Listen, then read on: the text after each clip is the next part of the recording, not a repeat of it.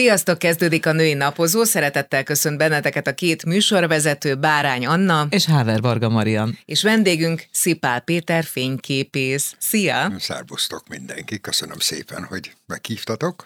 Mindenképpen erőszakoltuk volna itt az elején, hogy fotóművészként definiáljunk téged. És az erőszakolásban benne vagyok, de fotóművészben nem. Hogy fényképész.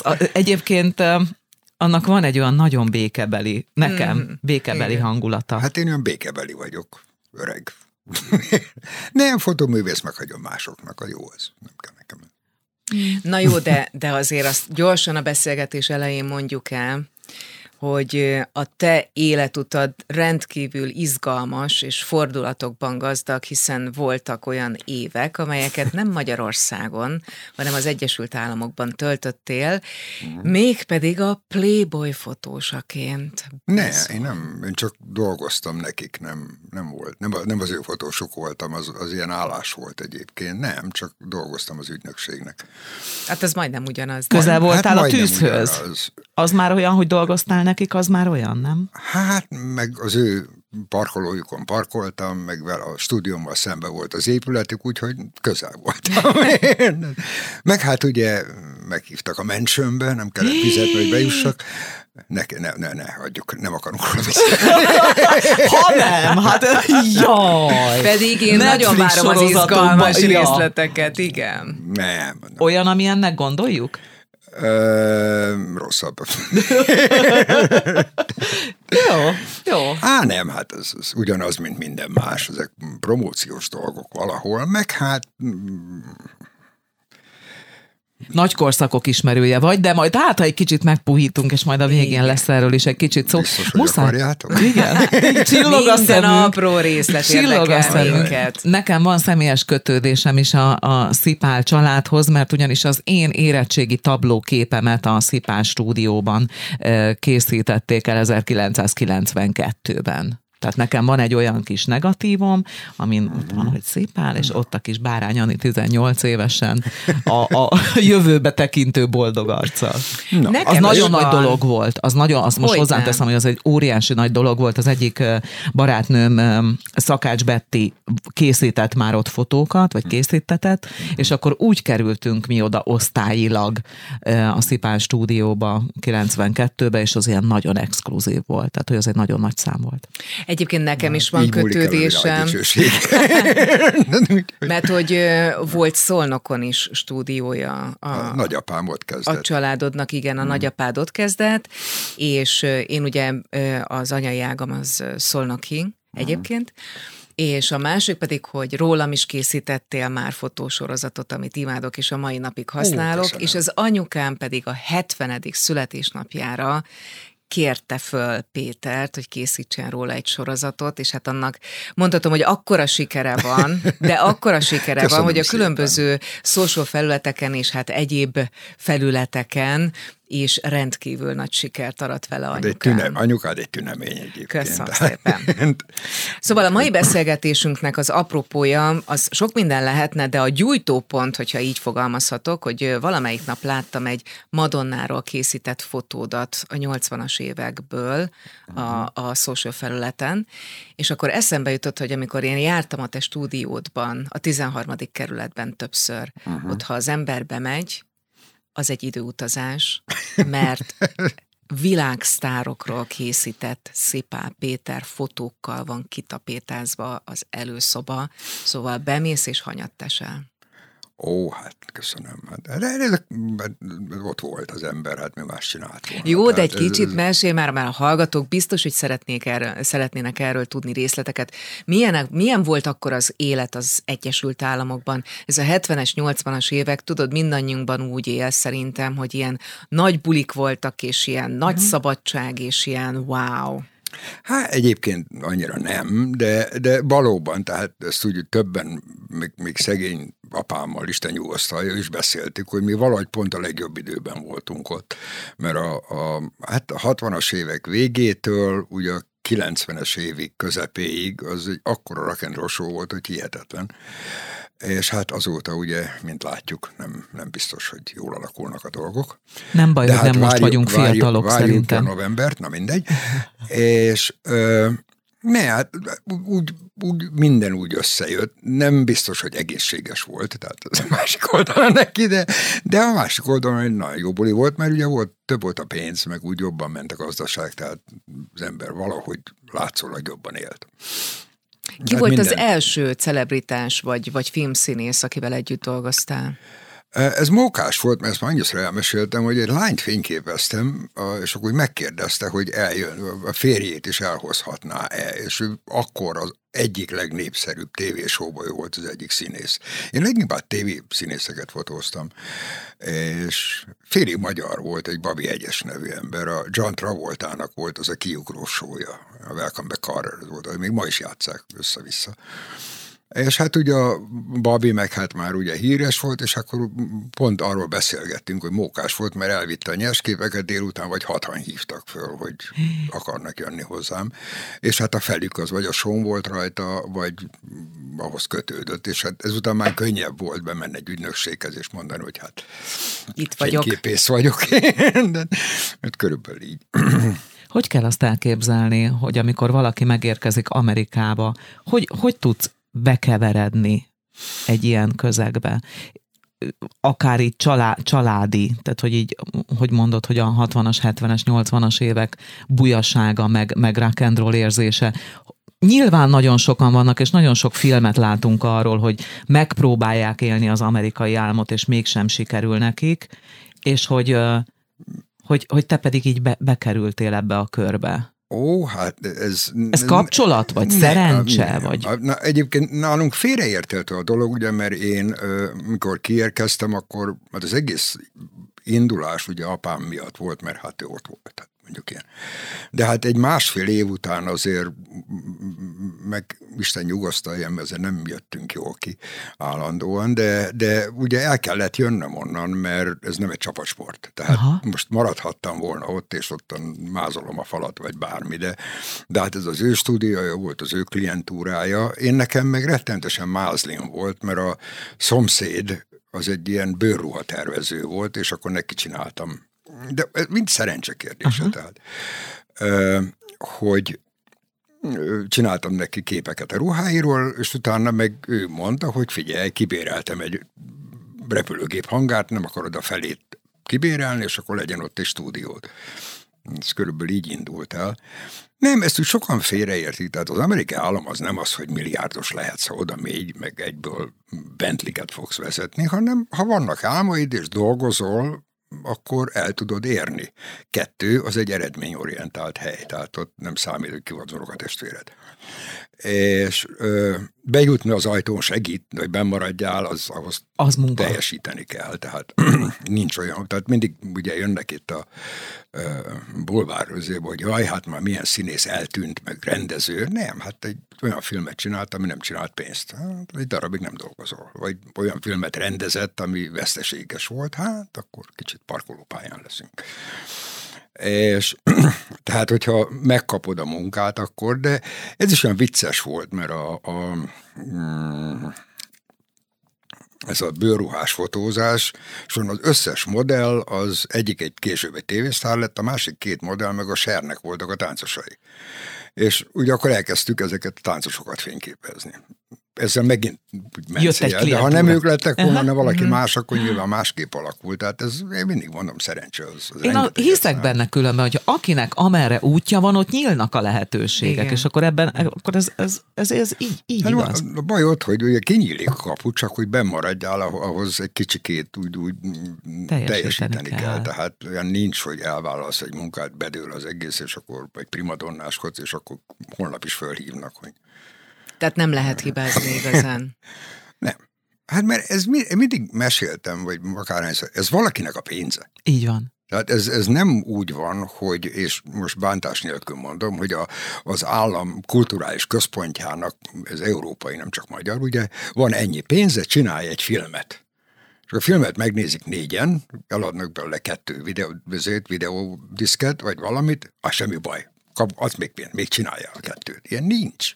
Máshogy vagyunk szocializálva egyébként. Eleve a történelmünk miatt is, tehát hogy nálunk azért ugye itt minden, az állami, ott például. Pedig minden privát, tehát ott minden zsebre megy. És hát nyilván nem mindig a gengszterekre kell gondolni, de hát hogyha egy privát vállalkozó vagy egy filmstúdió beleinvestál X összeget egy filmbe például, vagy egy televíziós showba, az nem jön vissza, az nekik veszteség. Tehát az nem olyan, hogy most az 40-50-20 millió dollár, az úgy hús, akkor semmi gond nincsen, tehát legközelebb jobban átgondoljuk a dolgot. Nézzük meg, hogy kik voltak azok az akkor még feltörekvő, például színészek vagy zenészek, akikkel te kapcsolatba kerültél, és később látszott, hogy felfelé ível a pályájuk. A legérdekesebb egyébként az mindig a Johnny Depp, akit úgy hívtak föl, hogy figyelj, fényképezd, nem, mert ebben egy nagy sztár lesz. A Johnny Depp? Uh-huh. Ezt már akkor látták, hát akkor ő a 20-as éveiben járhatott, hát, ugye? Már megcsinált egy filmet, azt hiszem a Platoonban ő benne volt, vagy valami a szakasz magyarul. És, de ez megint egy olyan dolog, ugye, amit úgy sokan elfelejtenek, hogy marketability, tehát valakit el lehet adni, valakit nem lehet eladni. És, de volt egy jó pár, a Mókamer, gondolkoztam, hogy csinálják, nem sok, azt hiszem 2 vagy 3 ilyen van, aki kiraknék egy képet, hogy talált ki az, mert ugye hát mint gyerekek jöttek, vagy nagyon-nagyon fiatalok, és most is ugye televíziós filmekben vannak benne, tehát... Johnny Depp szép volt? Nem, de egy tünemény. Tényleg? Ó, én megvallom őszintén, hogyha valakiről szuperlatívuszokba tudok beszélni, akkor az ő volt. De hát, most ez a per, ami körülötte zajlik, ugye? Abban egy szó nem volt az volt. Abban egy szó nem volt. Aha. És ki volt az, aki igazán szimpatikus volt még neked, és akkor még fiatal emberként került a kamerád elé? Megmondom, hál' Istennek a szenilitás nem fáj. Én már erre nem emlékszem. És olyan, aki csalódás volt? Hát a nagyságos asszony kivéve bárki. A nagyságos asszony kicsoda? Madonna. Igen. És, nem voltak illúzióim egyébként. De hát ő róla. Akkor még egy nagyon fiatal nő volt. Na, de az arrogancia, az szerintem egy attitűd. Az nem biztos, hogy... Sokan elfelejtik. Ő volt az első között, ami ilyen made product volt. Aha. Tehát azt ő csinálták. Igen. Azt 20 ember összeállt, és csinált egy New York-i szőrös honajú lányból egy divát. Igen. És hát ugye vannak emberek, akik elhiszik a saját PR-jukat, és hát ennek kapcsán úgy fognak viselkedni, ahogy... ami mondjuk hát mérten. De hogy viselkedett ő, ami neked nagyon nem fért bele? Hát ez is ugyan többször elmeséltem, hogy itt is mázlim volt, mert ugye a videó rendezője az, mert ugye engem megkértek, akkor indult egy magazin, ami a Rolling Stones-nak lett volna egy rivális magazinja. Spin volt a neve. És a Móka kedvéért a Penthouse tulajdonosának a fia indította, Bob Junior. Hát meg ugye a név, meg minden, elég kapcsolatos társaság volt, de mindegy. És mondták, hogy hát ehhez kéne anyag, de úgy, hogy nem a videóforgatást, mint verkképeket csinálom meg, hanem rángassan félre csinálok egy pár képet on the set, tehát a színpadon, de külön.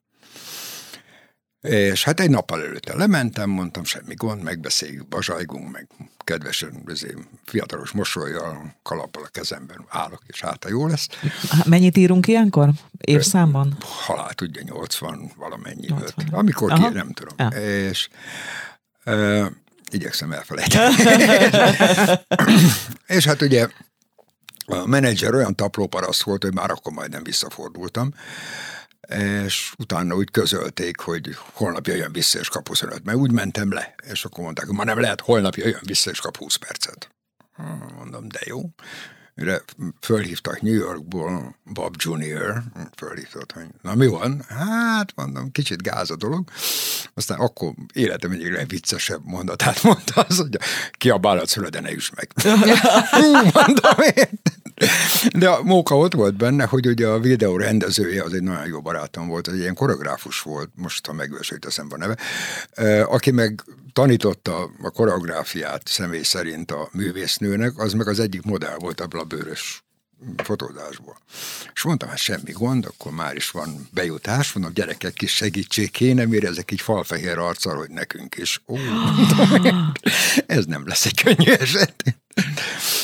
És a vége? Hát nem volt könnyű eset, de hála Istennek meg lett aztán. És egy ilyen rossz energiával hogy tudsz mégis olyat alkotni, ami egy maradandó? Tehát ott van előtted a modell, aki egyébként már így keveredik eléd, már benned is van biztos, hogy egy olyan fajta zárás, hogy hát nem annyira kellemes, hogy tudsz mégis? Mit látsz meg benne, amit ki akarsz belőle szedni, vagy meg akarsz mutatni mégis? Megmondom őszintén, hogy ez hülyén hangzik, de hát ez a munkája az embernek, tehát ezért fizetnek. Nem tehát, hogy akkor átkattansz egyet, persze, és akkor megcsinálod most miért érdekeljen? Na, vagy vannak az embernek ilyenkor mindig mondja, hogy hát engem Ella Fitzgerald megölelt, hát ez a gyerek mit kiabál itt? Tehát az ember ugye elmosolyogja magát, de nem. Tehát nem, ilyenkor lemegy a rólóz, nem foglalkozol vele. Milyen kész? Azt mondják egyébként, hogy vannak olyan szakmák, vagy foglalkozások, vagy hivatások, ahol nem sértődhet meg az ember. Az egyik ilyen az újságíró. Tehát az újságíró nem sértődhet meg. Ugyanaz. De szerintem, ahogy mondod, ugyanez lehet a fotós is, aki nem sértődhet meg. De nem azért jön oda. Tehát, de megmondom őt, tehát ez is egy azért elég ritka, illetve nagyon-nagyon ritka. Tehát ugye ezt úgy annyiszor elmondtam már, hogy ezek az emberek belőled élnek. Tehát az, amikor itt Budapesten összefutsz egy ilyen megasztárral, és rohadt kedves hozzád, hát valószínűleg jó kedve van. Ha véletlenül nem kedves, akkor azért, mert hát emberből van, és éppen valami foglalkoztatja az agyát, és nem tud rád figyelni. De legtöbb esetben ő belőled él. Tehát én is úgy vagyok vele, hogy bizonyos filmeket én azért nem nézek meg, mert valamilyen okból kifolyólag ki nem állhatom a főszereplőjét. Nem vagyok hajlandó megnézni a filmet. Igen, azzal én is így vagyok. És az, hogy az esetek 99%-ában ebből sose volt konfliktus, mert azért jöttek oda, neki is érdeke, hogy jó képek szülessenek, tehát ezzel soha nem volt semmi probléma. Na most hát egy-két önjelölt paraszt befut, hát most mit lehet vele csinálni az ember, nem figyel oda. Ilyenkor ők keresnek meg téged, vagy egy ügynökségen keresztül hát jutnak el hozzád, és akkor megmondják, hogy én már voltam ugye nyilván így saját magam fotózáson, tehát de az nyilván saját zsebből nem tudom, de hogy amikor elmegy hozzád egy sztár, vagy egy ismertebb valaki, akkor ott van egy koncepció, hogy mit szeretne mutatni persze. magáról? Hogy persze. Mi az, vagy hát nyilván ugye van egy style, de hogy itt most egy kedves arcomat mutasd meg, mert ez a következő lemezem, vagy filmem, vagy rád bízzák. Ez egy annyira megint egy olyan miszkoncepció valahol, hogy majd a több, most legyen az egy film, vagy legyen az egy hanglemez, vagy legyen az bármi, hogy egy eléggé vaskos összegű büdzsével rendelkező dolgot rábíznak egy hülye fotósra, tehát azért nem. Mondjuk azért keresnek meg téged, mert olyasmit csinálsz, ami vagy ehhez passzol, vagy nekik tetszik. De listákat, meg rajzokat kapsz meg mindenhol. Tényleg? Ajaj. Nem, én úgy képzelném, hogy a fotós szabadsága az ebben benne van, igen, hogy akkor... Igen. Azért kapod meg a munkát, mert úgy látod. Tehát legtöbb esetben. Tehát az egy olyan dolog, ugye pláne meg színészeknél ott meg ilyen karakter dolgokat kell csinálni legtöbb esetben, és akkor... nem tudom, tehát én mindig csodálkoztam rajta, de nem, bele van írva, tehát listákat kaptunk, hogy erről a színészről ilyen meg ilyen képeket kell csinálni, most ilyen pulóverben, meg ilyen feliratos trikóban, meg mit tudom én mit. Tehát. Mennyi kontakt van ott közöttetek egy fotózás alkalmával? Rengeteg. Tehát, hogy ott azért van egy párbeszéd, meg ott azért mondjuk a Madonnát levéve, de ott van egy oldódás, meg egy személyesebb kapcsolat. Tehát én nem tudom, amikor én egy anyám mondta így mindig fényképészhez, menjünk el a fényképészhez. Azért szeretem ezt, hogy ezt mondtuk. Szóval, hogy ott ott az egy nagyon intim történet. Tehát, hogy az egy egyszeri nyilván és megismételhetetlen, tehát nem egy film, nem egy... Tehát azt a pillanatot rögzíted. Azért az nem mindegy, hogy az embernek ott merrefele húzódik a szeme, a szája, mennyi látszódik a füléből, előnyöse, nem tudom, gyűrődik a bőre, hogy... És közben milyen a hangulata, mert én szerintem az kisüt arról, a fotóról utána. Néha fölvágok saját magammal, de hát erre volt egy ilyen magyarázatom, és azt mondjuk, amikor tanítok, el is mondom. Tehát a portréfotózás az 20% technika, 80% kommunikáció. Ugye? És... nem az a lényeg, hogy most a legtrendibben világítsd, meg most ilyen, meg olyan, meg amolyan, ez senkit nem érdekel. Ez, hanem ahhoz, hogy beszélsz valakivel, és milyen arckifejezést tudsz belőle kiváltani. Mennyire oldott, hogyha feszül. Rád az illető, stb.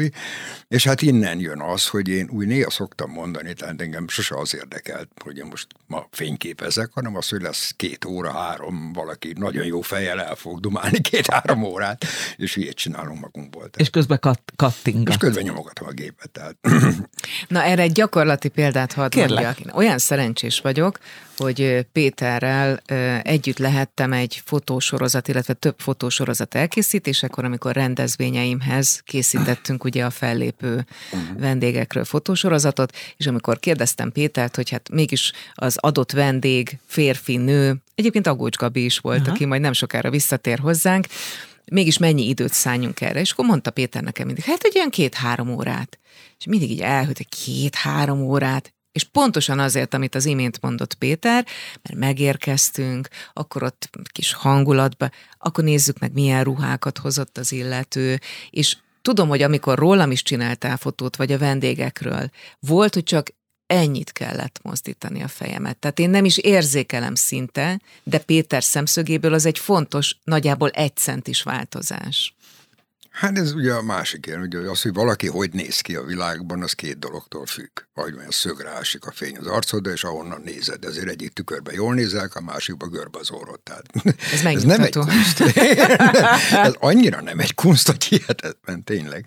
De ez egy elég fontos kunst egyébként, ugye az ember, főleg ebben a social media időszakban, hogy mit mutatsz magadról, hogy tudod eladni magad. Tehát ez a mai világ, ez erről szól, és talán az időutazás, amit itt a beszélgetés elején hoztunk, ugye a 80-as évek, ott még azért, tehát, tehát ott készült 1, 2, 3, 10 jó kép rólad, akkor azzal el tudtál tölteni hónapokat. Most pedig annyira azonnal naponta... Igen.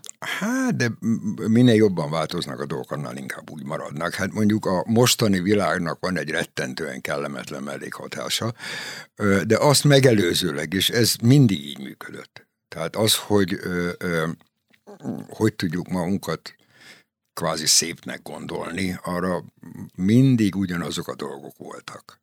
Tehát ez, mondjuk most mindenki, hogy botoxokat csináltatnak. Hát régen meg piócákat raktak a nők az arcukra, hogy kifehéredjenek, meg higanyt, meg arzént, meg akkor is őrült dolgok mentek. És... ugye hát manapság ez nyilván azért van, mert ez mögött rengeteg pénz van és marketing. De egyébként meg hát a filterek a mobiltelefonon. Hát pont ezt akartam mondani, hogy azért ez borzasztó, hogy emberek, ugye mindenkinek itt van a zsebében gyakorlatilag egy kamera, egy fényképezőgép, azonnal mindent tudunk fotózni, magunkat, a másikat, a bárkit, de hogy sokan azt gondolják, hogy ezek meg a filterek, azok helyettesítik azt, hogy elmenni egy műterembe és készítetni magadról tehát annak egész más hangulata van. Más, igen, hát az atmoszférája. De ez olyan dolog, mint minden más, hogy ez... Nem megy ki a divatból, azt gondolod? A műtermi fényképezés? Ó, de már régen kiment. Kiment? Már régen kiment. És nem azért, hát most ugye karma, mint mondják, ugye hát a fényképészek elvették a szegény festők munkáját 150 évvel ezelőtt. Most mi munkákat veszi el egy hülye mobiltelefon, de megszokja az ember, csak ugye...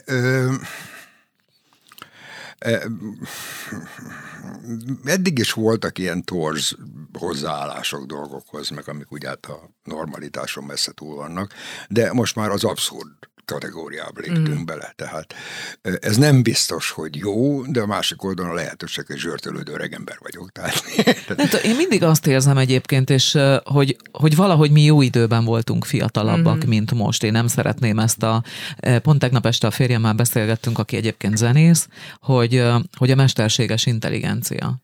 Hogy rémisztő, hogy például a Spotify-on mi működik, hogy emberi hangokat, ismert emberek szájába adnak dalokat úgy, hogy a mesterséges intelligencia kreálja az ő addig kimondott szavaiból, akár egy éneket föl lehet így venni.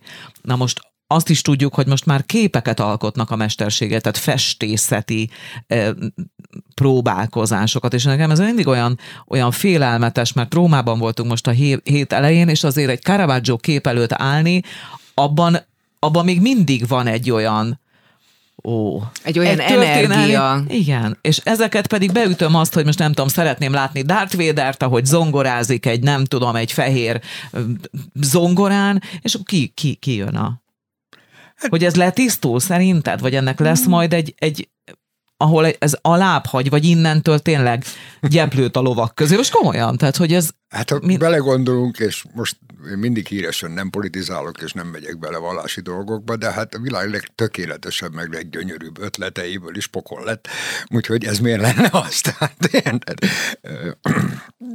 nem, megint bármit emberek kezébe adunk, az valahol el fog torzulni sajnos. Kérdés, hogy meddig hagyjuk, de hagyni fogjuk, mert miért ne hagynánk. Tehát nincs ezzel baj. Mert izgalmas egyelőre még. Csak mint minden más, ugye mindig ugye a 14.-15. században írta egy japán szamuráj, hogy minden túlzárba véve veszélyes, még a buddhizmus is. Tehát ha túlzárba viszik, akkor ez rossz lesz. Gyakorlati jelentőségének megint egy hátránya lesz, mert egy csomó szakma meg fog szűnni. Úgy van.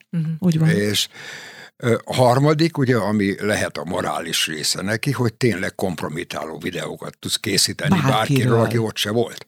Tehát ugye hát ez a legrosszabb neki. De hát ilyen is volt már régen, ugye, hogy másképp vágtak ki egy képet, és egész más lett a jelentősége. Ugye csizma a fejen, és akkor kiderül, hogy mégse az. De mindig lehet manipulálni az embereket, vagy így, vagy úgy, most csak sokkal könnyebb lett. De hát használd a fejed, én mindig azt mondtam. Igen. Ameddig még van benne bármi. Majd a tanításról is szeretnénk kérdezni, de egy pillanatra még engedd meg, hogy visszaugorjak a 70-es évekbe, mert most, hogy mondta Anna, hogy zenész a férje, eszembe jutott, hogy te azért nagyon sok zenésszel is kapcsolatban voltál. Egy picit mesélj erről.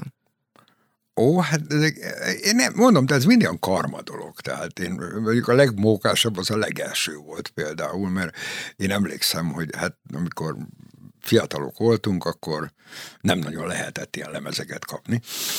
És szerencsére apám küldött nekem jó párat, és sose felejtem el, a Rákóczi úton volt egy ilyen lemezbolt, ahol ilyen külföldről becsempészett albumokat lehetett, és vettem egy lemezt, egy Lovin' Spoonful nevű zenekarnak. És azért volt mókás, mert anyám ez az egyet engedte, hogy hallgassam, amikor ők is otthon voltak. Mert ebben voltak ilyen kulturáltabb dolgok. És megérkezek Amerikába, első alkalom meg voltunk hívva valakinek a házához vacsorázni, úgyhogy meg is jelentünk, elmentünk, és bementem. John Sebastian.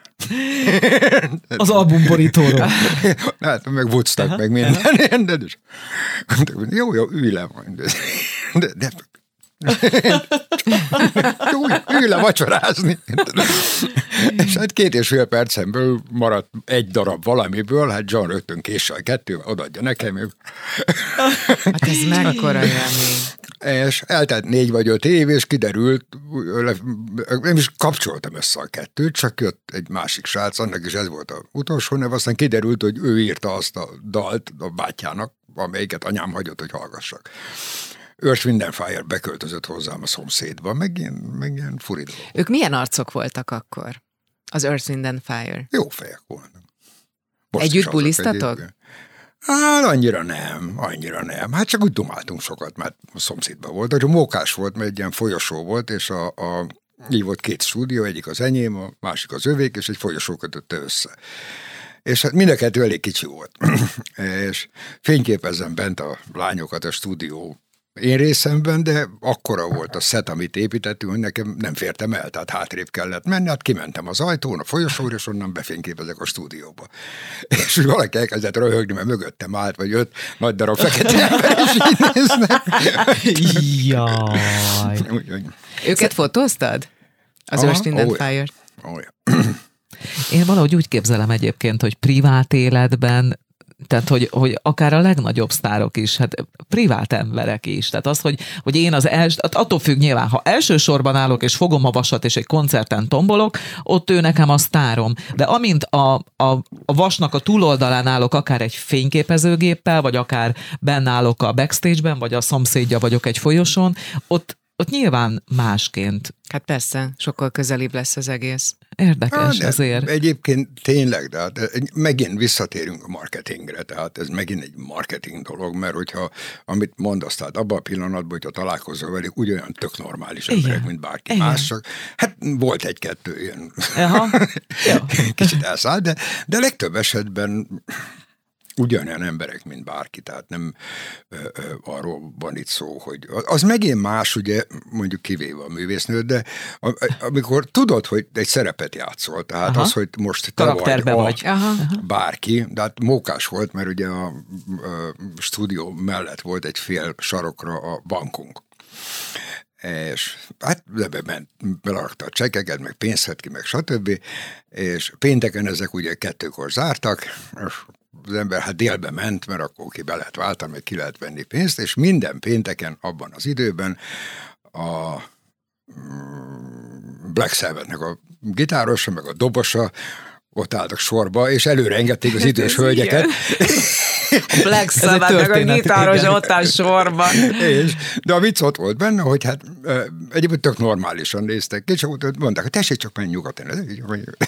És ilyen kötek készpénzeket vettek ki. Hát tudtuk, hogy mire mentél. De szép. De olyan mókás volt a dolog. Más időszak, én ezt imádom. Imádom egyébként, és egy pillanatra maradjunk is itt, mert én láttam rólad egy fekete-fehér fotót, amiben ilyen hatalmas nagy barkóval egy nyitott autóban száguldozol. Bazzony. Szóval beszélgessünk egy picit arról, ha ez publikus, hogy amikor te éppen nem fotóztál, akkor merre felé tudtál elmenni bulizni? Vagy hogy ment akkor a bulizás? Na, ebben benne volt mondasz tovább, akkor is tudjuk, igen. Nem, hát más idők, meg más világ volt az, úgyhogy hát rengeteg ilyen rock and roll-is szubstanciák voltak jelen sok helyen, meg egyebek. De házi bulik voltak, ugye? Volt olyan is. De hát akkor rengeteg hely volt, ahol ki lehetett menni. De mesélj már erről, kedvenc helyek, kedvenc bulik. Hát legtöbb helyen már nem is létezik. Studio 54? Az New Yorkban volt. Igen? Én sose voltam New Yorkban egyébként, de nem is kívántam menni soha. És nem, én tömegfóbiám van, és mindig azt hittem, hogy állok az utcán, és egy ilyen április elsői mennyiségű ember így jön felém, és frászt kaptam tőle, úgyhogy. Tehát akkor te hol éltél évekig? Los Angeles. Végig, évtizedekig? Aha. Úgyhogy, hát rengeteg volt. Hát akkor voltak ilyen klubok. És az ember úgy végig, mert most így visszanéztem rá valamelyik nap, nem tudom miért elkezdtem nosztalgiázni. És azért voltak olyan, mondjuk én csak szemlélőként legtöbbször, de ezek az ilyen eszemen dolga, roller diszkó, mindenki görkorcs. Hát én azt imádom. Most is van egyébként. Hát most is van, de hát akkor ez éles stílus lett hirtelen, úgyhogy nem is tudom, melyik film volt. Az Olivia Newton-Johnnak a Xanadu című dala van, igen. Na, hát megint ugye a táncosok azok a haverok voltak, meg minden, úgyhogy mi is mentünk a after bulira, meg minden, és hát olyan kellemetlen volt, mert nem akartam fölvenni a görkorcsát, de aztán csak fölvettem. Gyerekkoromban zseniálisan görkorcsáztunk, tehát most függetlenül mindent, a Fillér utcán gurultunk lefele görkorcsát. De a feltarthatós az még persze a bőr. A Fillér utcán ott lemenni, hoppá. Golyós csapágya. Úgyhogy még az alahogy ment is, de hát az olyan bizarr volt. Akkor volt a diszkókorszak, az is ki nem állhattam. Fényes táncparket. Hát azért az... John Travoltát te fényképezted? Nem, majdnem, de nem. Ő volt az egyetlen, aki abban a showból nem jött el. De és ki az, aki eljött? Mondom, egy ilyen Bavi Hegyes nevű srác, meg az egyik másik, aki egy ilyen fekete srác volt, most már megősült eszembe a neve. Szóval nagy idők voltak. De arról beszéljünk még, hogy mikor kezdtél el aktokat készíteni, mert gyönyörű aktokat készítettél az elmúlt évtizedekben. Áldom, Isten, akkor, a 80-as évek vége felé.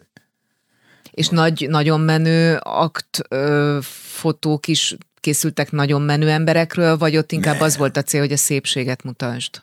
Ó, nem, hát azok legtöbbjük egy ügynökségnek mentek. De volt egy ügynökség, ami adta el a képeket jobbra-balra.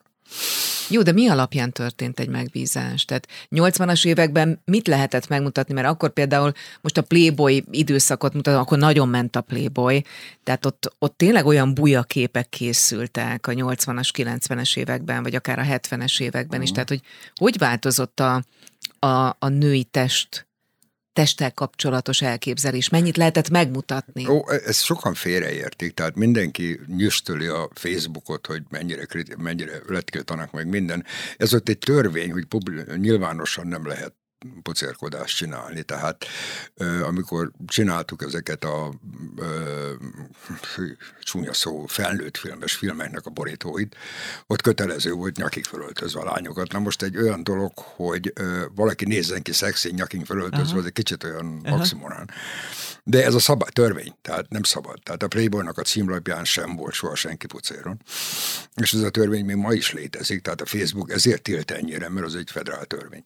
Az Amerika borzalmasan prüdemberek. Tehát azért mindenki félreérti, hogy azért ugye hát az Amerikát alapító puritánok azok még karácsonyt is betiltották, tehát mert túl vidám. De nem, ez törvény. És azért volt belül ezek a dolgok. Sőt, ott is celofánozták egyébként. Emlékszel olyan aktfotóra, amire most is azt mondod, hogy fú, hát ez egy elképesztően jól sikerült kép volt? Hát van egy-kettő ott ló nálam a falon. Hát azt tudom, de, mert azok tényleg gyönyörű képek. Köszönöm szépen, de nem. Hát ez, hogy mondjam, hát mondom, ez egy ügynökségnek csináltuk őket, aki így eladták a képeket. És azt vagy mi szerveztük le, vagy hozzánk küldték a modelleket, tehát nem volt vele semmi dolog, de hát és munka, mint minden más. Itt is érvényesül az egyébként, hogyha az aktoknál vagyunk, hogy mondjuk világítással, vagy hát szemszögből lehet mit akarok mondani? Szóval, hogy egy nem annyira előnyös testalkatot is, mondjuk, hogyha nem egy Playboy fotózásról van szó, hanem egy privát megrendelésről mondjuk, hogy meg tudsz úgy mutatni, hogy az szép legyen, vagy azért az... Megmondom őszintén, ebben nagyon eltérő. Egy ugye minden a világításon múlik, fényképészet, ez a neve a szakmának valahol, tehát azért ugye, amit mondtam, a kétszög az a legfontosabb. A többi, hát nyilvánvalóan megint a baj ott van benne, hogy mihez mérjük, meg stb. Tehát az, hogyha most ugye van ez a rettenetes őrület, ugye az a fiatalság mánia, meg ez, meg az, meg amaz, magyarul, ha 40 elmúltál, akkor halott vagy. De ami nem igaz. És érdekes, hogy én mindig úgy próbálom magyarázni emberennek, hogy azért milyen mókás. Nézd meg nőt, férfit. Amikor 19-20 éves, sztárokról beszélek, tehát de vagy a legjobb barátnőd, tök mindegy. És nézd meg, amikor 35. Mindenki jobban néz ki 35 évesen, mint 20. Igen. Függen attól, ott van az a fiatalos kis rajtad, meg minden, meg a pír, meg stb., de összenő nem az arcod, és úgy benő a pasiknál, meg karakter összejön. Tehát ez egy olyan dolog, hogy nem véletlenül a tájfölös szájú dolog azért úgy közében volt. És ugyanez vonatkozik erre is, tehát az nem egy kritérium, hogy 19 éves fölött már ne fényképezzünk lányokat kevés ruhában, mert ez nem igaz. Tehát nyugodtan lehet sőt, még egy idősebb hölgyről is lehet tök szép képeket csinálni. Hát nyilvánvalóan nem reklámozzuk azt, amit nem kéne, de ez nem jelenti azt, hogy valaki attól még nem szép. Ki volt a legidősebb nő? Hány éves volt, akiről készítettél aktfotót? Nem is tudom. Nem tudom. 50. De mondjuk így 60 pluszos volt? Nem, az nem. Hát ugye a másik az, hogy nyilvánvalóan megrendelésre még nem, senki nem volt ilyen bátor, tudod. De hát, ha most a kedves hallgatók közül valaki... Miért nem? Vagy miért nem? Ne, megmondom őszintén, ez nem az a baj ezzel, hanem az, amit úgy tényleg, hogy most én megvallom őszintén, én borzalmasan sajnálok benneteket, mert a nők úgy gyönyörűek, ahogy vannak. Nem kell ehhez semmi extrát hozzárakni, meg pakolni rá, meg mit tudom én, csak emögött egy borzalmas üzlet áll. Tehát ha belegondoltok abba, hogy mekkora pénzt csinálnak a sminkcégek, mekkora pénzt csinálnak az összes ilyen, kezdve ugye a Jane Fondának az aerobikkel, meg az összes ilyen mindenféle exercise, meg ez, meg amaz, és akkor ne felejtsük el a legborzalmasabb dolgot, ugye a sebészetet. Ezek egy vagyon. Hát persze, hogy reklámozzák őket, megtolják. Uh-huh. De ennek semmi között, ennélkül még nyugodtan bárki lehet boldog és gyönyörű, tehát nem erről van szó, sőt, legtöbb esetben végeredmény, ez egy katasztrófa. Tehát nem ezen múlik a dolog. Igen. De ez úgy van rátolva a fejetekre, hogy mindenki muszáj. Úgy érezze magát, hogy... Akarjad, vegyed. Hát igen, ez a de mostani. Ez még sosem működött, tehát... Nem. Nehéz ez, igen, hogy főleg szerintem a mikorosztályunknak a legnehezebb, mert mi pont abba vagyunk benne már, hogy ez a nem kell megöregedni, a fiatal a trendi, tehát és ez na de... Ez nehéz azért elengedni valahogy, és főleg úgy, hogy pont most, hogy jöttem föl ide a stúdióba, hallgattam egy dalt, Eminemnek a Slim Shady-ét 2000-ben jelent meg, az 24 éves dal, és nekem az mint a tegnap lett volna. 4-5 éves. Tehát, hogy olyan gyorsan elmegy az idő, hogy hova lett a 24 év? Na de ez megint ez a, most függetlenül attól, hogy egy csúnya konnekció ennek a mondásnak, de ez a mindenkinek a magáét. Tehát ezt mindannyian elfelejtjük, hogy most bármennyire is nyilvánvalóan, most függetlenül, most vegyük a normalitást alapul, de a saját korosztályunknak a saját korosztálya tetszik, kiven téged 1-2 évet föl lefele. Tehát érted, az nem normális, hogy mit tudom én, most vagy hozzád oda menne egy 20 éves, vagy hozzám egy 20 éves, és akkor rajonganál. De ez tetszene. Várjál, ezt gondoljuk át. Na, de most függetlenül nem a sportról beszélek. Az lenne a normális. Így van, de nem így van. Most nem a sportról beszélek, nehogy félreértsél, érted? De nem, tehát úgy próbálunk olyan embereknek imponálni, akinek nem kéne. Akinek meg kéne, azt meg nem lehet, tudod. És ez oda-vissza? Szóval ez mind a két oldalról működik. Tehát, hogy ez valahogy párkapcsolat szempontjából is. Ugye, ha most idén ugye én 50, az én korosztályom férfiban, az nem az én korosztályomat keresi, hanem a 20-as, 30-asokat. Egy bizonyos típus. Tehát azért ne felejtsük el, amit én gyakran mondok, tudod, hogy ez csak azért, mert én már 75 éves vagyok, és azért kicsit 75. sokat éltem. Nem, még nem, de egy hónap, másfél hónapban leszek, hogy az egész más a kocsma beszélgetés, és egy egészen más dolog a valóság. Tehát nyilvánvalóan, hogy wow, megvenném ezt a Lamborghini-t, tényleg? Na, tőle csak, wow. Egyébként, igen, lehet, hogy igazad van. Ugyanez vonatkozik a lányokra is, tehát megnéz. Képzeld el, hogy nem. Olyan, nekem vannak nagyon szép barátnőim, fiatalok, olyan emberek írnak rám az ismerőseim közül, hogy hozzam össze velük, aki, tehát hogy így elgondolkodom, hogy nagy az önbizalma, de... Igen. De elhiszi a világ. Tehát, hogy ez megy ez a... Hogy... Az egész más, ha valaki rád ír az interneten valamit, az, vagy megint a kocsmai de az elmenne vajon egy randira, ha azt mondanám, hogy te, figyelj, oké, összehozom, menjetek el, találkozzatok. Akkor ő elmerne menni egy kategóriákkal másabb típusúval? Hát nézd, elvileg ez megint itt is kezdődik megint egy baj, ez a kategória dolog. Tehát ha megnézed, és jó pár világsztár, most ugye rettentően tolják ezt a Pierce Brosnan meg a felesége dolgot. De hát egy legtöbb embernek, aki megengedhetné magának is, egyáltalán nem olyan párja van, férfinő, akiről azt mondnád, hogy wow. Nem egy tök hétköznapi normális ember. Egyébként ott van, hát Meryl Monroe, Arthur Miller féle házasság. Ez egy tévedés volt. De. Igen? Kitettünk erről egy posztot egyébként, igen, hogy ott az Arthur Miller azért nagyon csúnyán bánt Marilyn Monroe-val, aki egy sokszorosan volt, traumatizált nő az volt. Nem, tehát az de egyébként most mondtad a Pierce Brosnant meg a feleségét, ez egy nagyon édes sztori egyébként, és nagyon felkapta a sajtó, mert amikor ők megismerkedtek egymással, az a nő valami eszméletlenül gyönyörű volt, most is gyönyörű, nyilván egy más testalkattal, ami mögött van.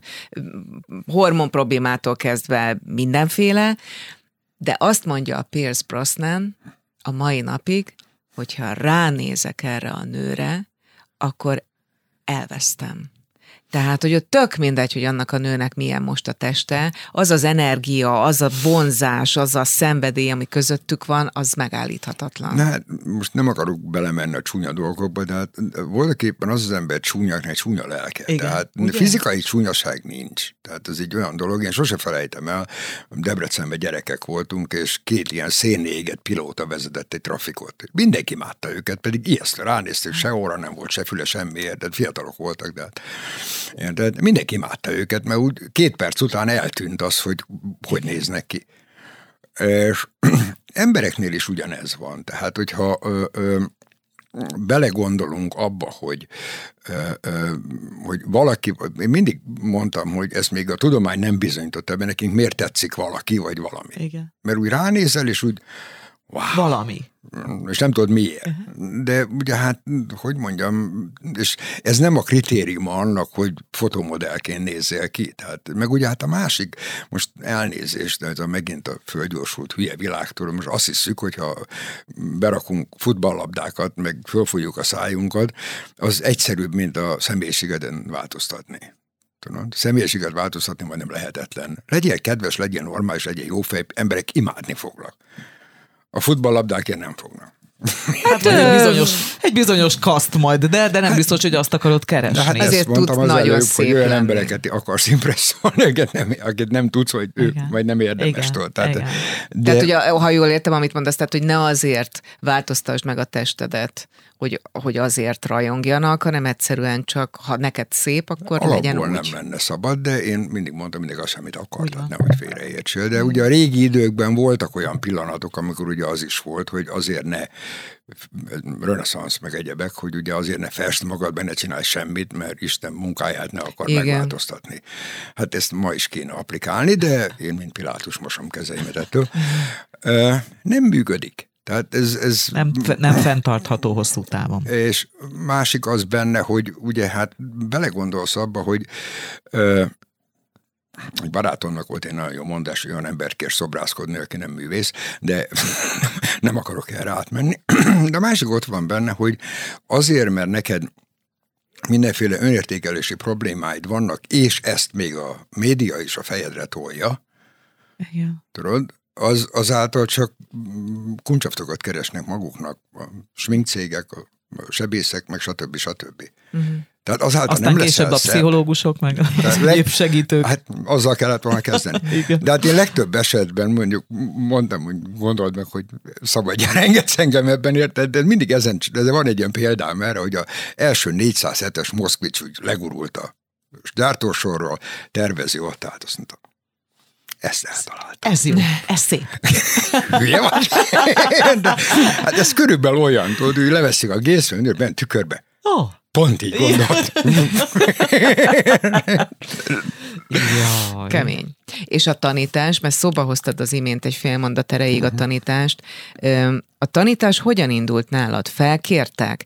Hogyan indult az első csoport? És egyáltalán mi az, amit át lehet adni? Mert ugye van egy ilyen, már bocsánat, hogy ezt behozom, aztán majd cáfolj meg, kérlek, hogy aki nem tudja, azt tanítja. De a több te esetedben ugye pont nem erről van szó, mert hát évtizedek óta csinálod. Hogy lehet átadni valamit valaki másnak, ami azért jó részben ösztön, hát meg igen, tehetség? Ó, hát nézd, ez egy olyan dolog, hogy én valaha tanár akartam lenni nagyon-nagyon-nagyon-nagyon régen, és hát aztán nem lettem. Aztán mégis? Hát aztán mégis. De valahol úgy, én kint is csináltam ezt, tehát ez mindig úgy, valahogy mindig belecsúszott egy kicsi olyan dolog ebbe. De amikor, én megvallom őszintén, most már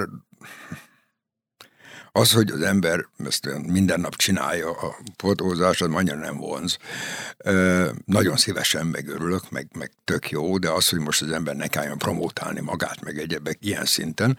Kettő, meg hát ugye ez a Schwarzeneggeri dolog, hogy ha megszereztél egy információt, vagy egy gyakorlatot, akkor azt illik továbbadni. Ez régen is így volt. Tehát azért, hogy ha belegondolsz, ugye több száz évvel ezelőtt is egy inast elküldtek egy másik helyre, hogy ott tanuljon meg ötvös, vagy kalapálni, vagy mit tudom én, hazajött, és akkor vagy elmondta, amit tanult, vagy megmutatta a többieknek, stb. Tehát ez egy illendő dolog.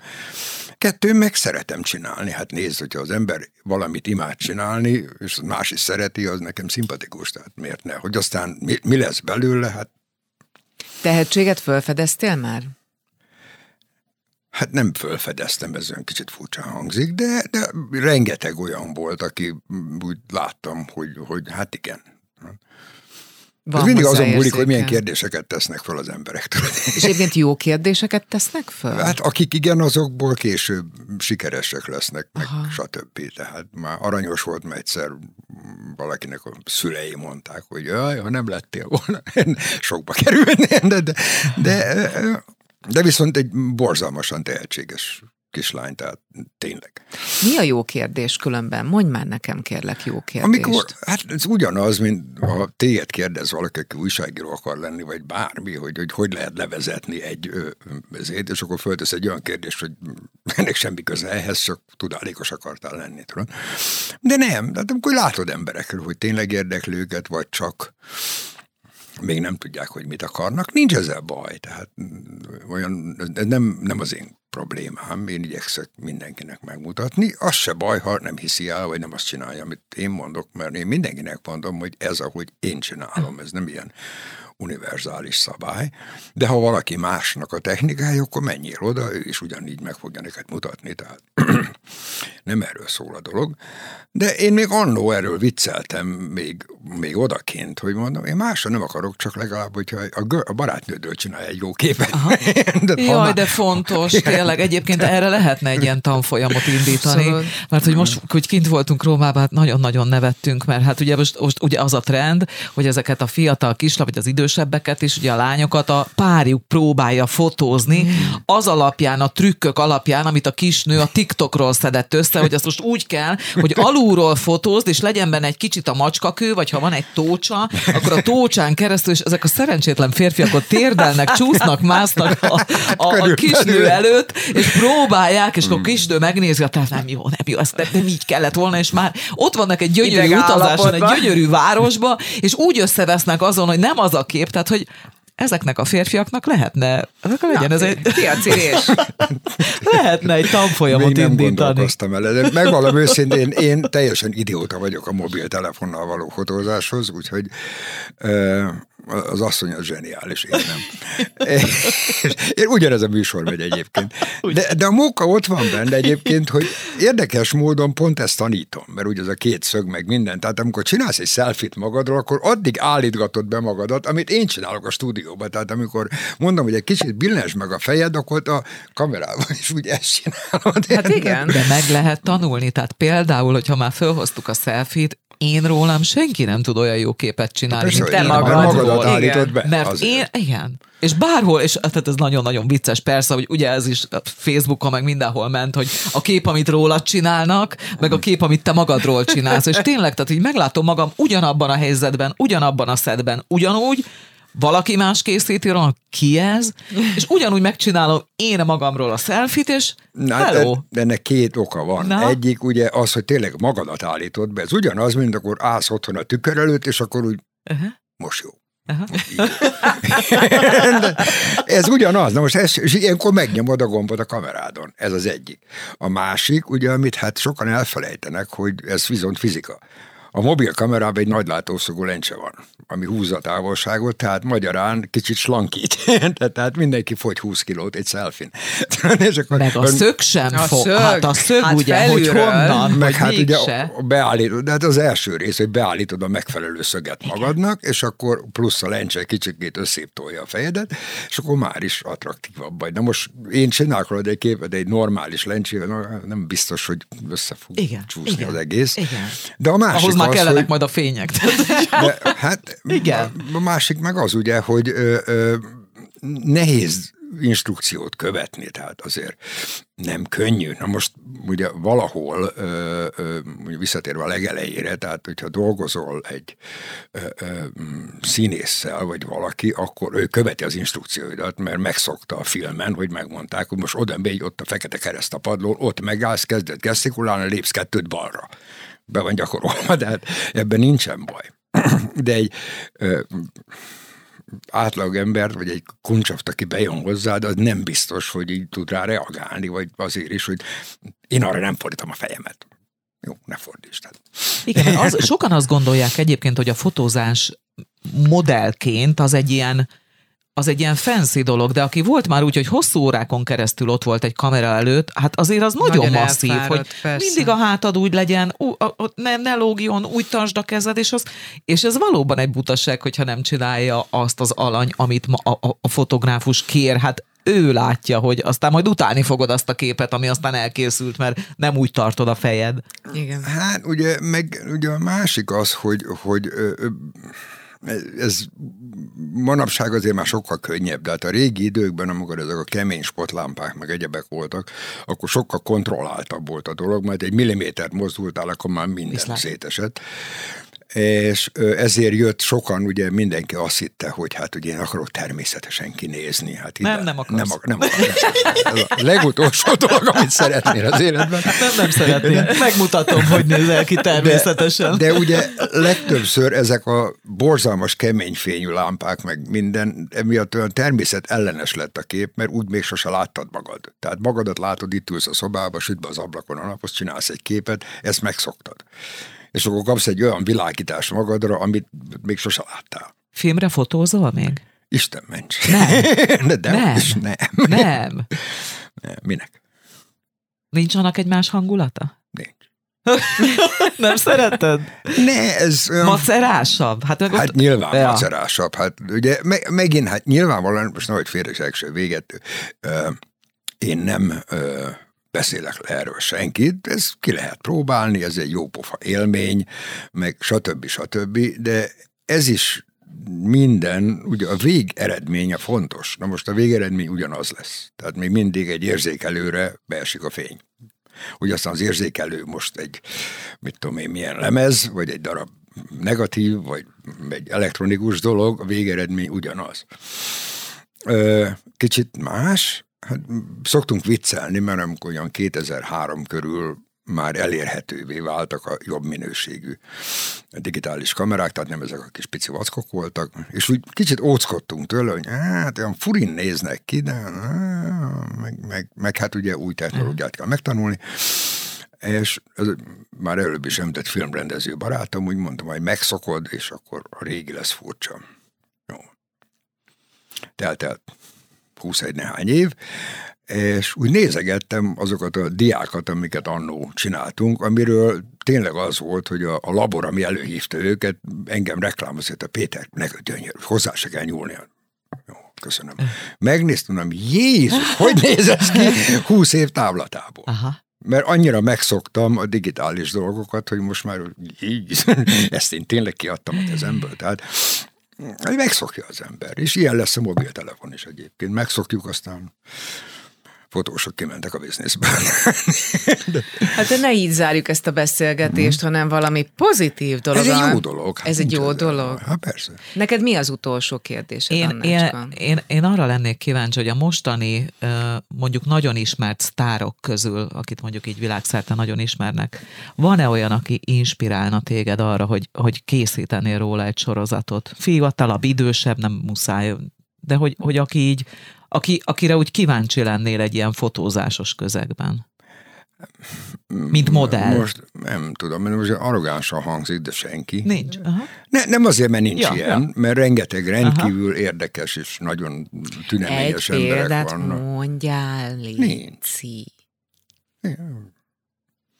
De tudod, de én egyébként lehet, hogy értem, aztán majd mindjárt megcáfolsz, hogy szerintem Péter pontosan tudja azt, hogy ezek a sztárok, akiket mi most itt azt gondoljuk, hogy sztárok, ezek egy felépített, és egyébként rettenetesen jó marketinggel rendelkező valakik. Tehát lehet, hogy privátin a, nem tudom, Fillér utca sarkán álló újságárus egy izgalmasabb alany lenne. Lehet, aha, de aha. Én megvallom őszintén, tehát azért most megint olyan hülyén hangzik, és elnézést kérek érte, de ha abban a közegben vagy, akkor ez nem lesz annyira különleges. Tehát mondjuk hát az előbb előjött Pierce Brosnan, hát az valami csoda volt.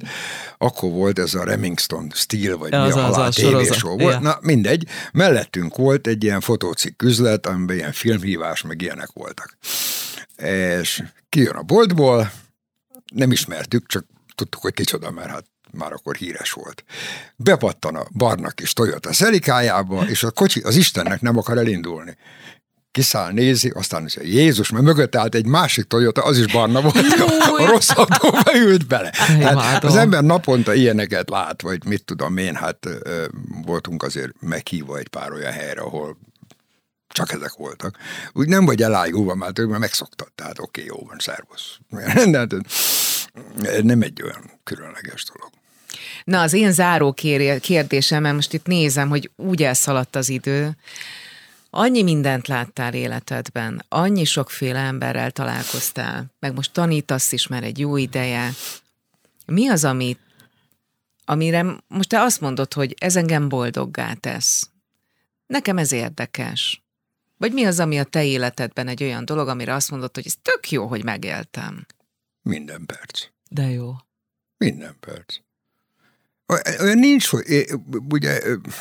most előjön belőlem a római császár, ugye a sztoikusok mondták, hogy az élet olyan, milyennek látod. Persze, hogy voltak benne rossz napok, meg engem is kirúgott a barátnőm, és bömböltem az elmekének a vállán, de a Earth Wind and Fire gitárosának, én már kellemetlen volt, de őt meg tolerálta. Ő meg azt rólja, már nekos, nem baj, most mit tudom én, ilyen keresztbaj, vagy jövő héten jobb. De hiszen egyébként a zenekar neve is innen jött, az Earth Wind and Fire. És, de voltak rossz napok, de az ember úgy visszanéz, úgy hál' Istennek, hogy történt. Tehát úgy, most jó, hogy minden megtörtént. Nem azért, hogy mire bölcs leszel, már nincs rá szükséged, de az, hogy... Ezt majd mi a felírom? Ezt leírom, tényleg. El fogom felejteni, csak azért. De az ember úgy, és nem azon múlik, tehát úgy rengeteg ember feltételhez köti az ilyen dolgokat.